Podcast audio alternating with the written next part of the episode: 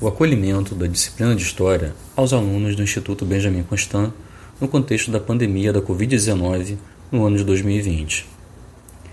E então, caros alunos e alunas, como vocês estão? Esperamos que ao receberem essa comunicação, todos estejam bem junto aos seus familiares. Tempos difíceis, não? Difíceis para todos nós. Já faz algum tempo que não trocamos um bom papo, não é mesmo? É verdade que também sentimos falta de não termos notícias uns dos outros. Talvez alguns de vocês, ou quem sabe todos, tenham vivenciado nesse período situações de adoecimento na família por causa do coronavírus. Parentes, amigos ou até nós professores podemos ter sido atingidos pela Covid-19. Nós de História, os professores de outras disciplinas, tivemos casos de parentes, pessoas muito próximas e até mesmo entre nós que foram diagnosticados com a Covid-19. Muitos tiveram que conviver com a perda de pessoas queridas. Do mesmo modo que vocês, temos buscado nos proteger e proteger a quem amamos. De que maneira? Ficando em casa e evitando ao máximo o contato pessoal, que nesse momento na vida de todos nós se mostra a maneira mais segura de evitar a contaminação e o adoecimento. Ainda assim, no entanto, sabemos que, na medida do possível, precisamos ir tocando a nossa vida de uma nova maneira, de um jeito diferente. Por isso, não estamos parados. Pelo contrário, continuamos realizando reuniões, discutindo questões da nossa disciplina, realizando pesquisas, enfim, realizando trabalho remoto. Além disso tudo, ainda estamos nos desdobrando em tarefas domésticas e cuidado de filhos e pessoas idosas, do mesmo modo que muitos de vocês. Também durante esse tempo, discutimos entre nós, docentes, a melhor maneira de fazer contatos com todos vocês para que não se sentissem esquecidos.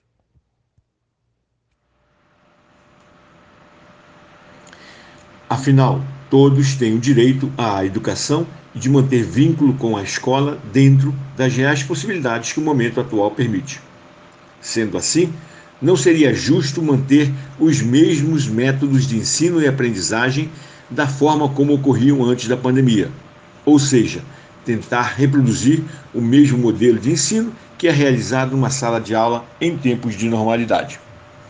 Dito isto, pensamos em enviar para vocês, independente da série que estejam estudando, um material que possa ser utilizado de forma mais descontraída, sem compromissos com avaliações ou cobranças, mas que leve a história para perto de todas e todos. E de que forma isso vai acontecer? Através de textos e áudios que vocês receberão dentro de uma programação envolvendo outras disciplinas. Esse material trará curiosidades e temas da história que possam ser do interesse geral. A escolha desse modo de abordagem levará em consideração uma série de questões. Entre elas, podemos destacar as dificuldades de acesso, o cansaço provocado após um tempo prolongado diante das telas de computador ou celulares, além de outros possíveis problemas de ordem pessoal. O mais importante, como já destacamos, é que o material que vocês receberão não será o mesmo que fazemos uso na sala de aula, mas sim de continuidade dos laços que estabelecemos com o conhecimento histórico. Esses laços precisam ser acompanhados de uma crítica e reflexão permanentes às ações dos homens e mulheres em qualquer época. Porque, afinal, a trajetória humana, por mais distante que esteja no tempo e nas diversas regiões do mundo, diz respeito a todos nós homens e mulheres do presente. Então, vamos aproveitar e conhecer a história de um modo diferente. Esperamos que em breve possamos saber o que vocês acharam do material que receberam e possam também contribuir com ideias e outras curiosidades. Por hora, estamos enviando um pequeno texto e um áudio que fala um pouco dessa aventura humana na história é um poema chamado Perguntas de um Trabalhador que Lê, de um escritor chamado Bertolt Brecht. Acreditamos que ele vai fazer vocês refletirem sobre a trajetória de todos nós nesse pequeno, grande planeta que se chama Terra. Em alguns dias, vocês terão uma nova aventura. Até mais e um afetuoso abraço de todos nós. Flávio França, Leonardo de Carvalho Augusto, Mauro Marques da Conceição, Rafael Duton e Rafael Menezes. Poema de Bertold Brecht. Perguntas de um trabalhador que lê. Quem construiu a Tebas de sete portas? Nos livros estão nomes de reis. Arrastaram eles os blocos de pedra? E a Babilônia, várias vezes destruída? Quem a reconstruiu tantas vezes? Em que casas da Lima Dourada moravam os construtores? Para onde foram os pedreiros na noite em que a muralha da China ficou pronta?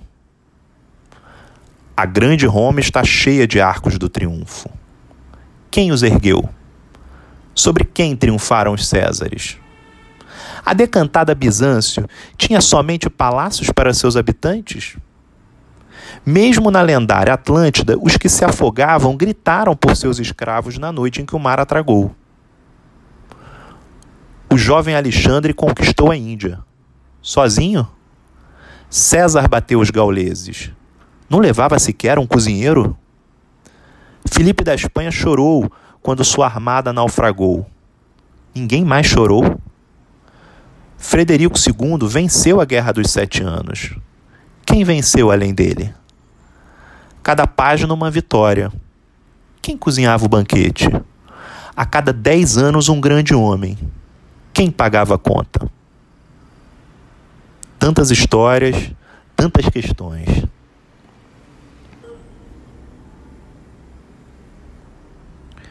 Uma tradução de Paulo César de Souza, a partir da sétima edição, publicada em São Paulo pela editora 34. Então, caros alunos, o que vocês acharam desse poema? Vamos pensar sobre a história a partir dele?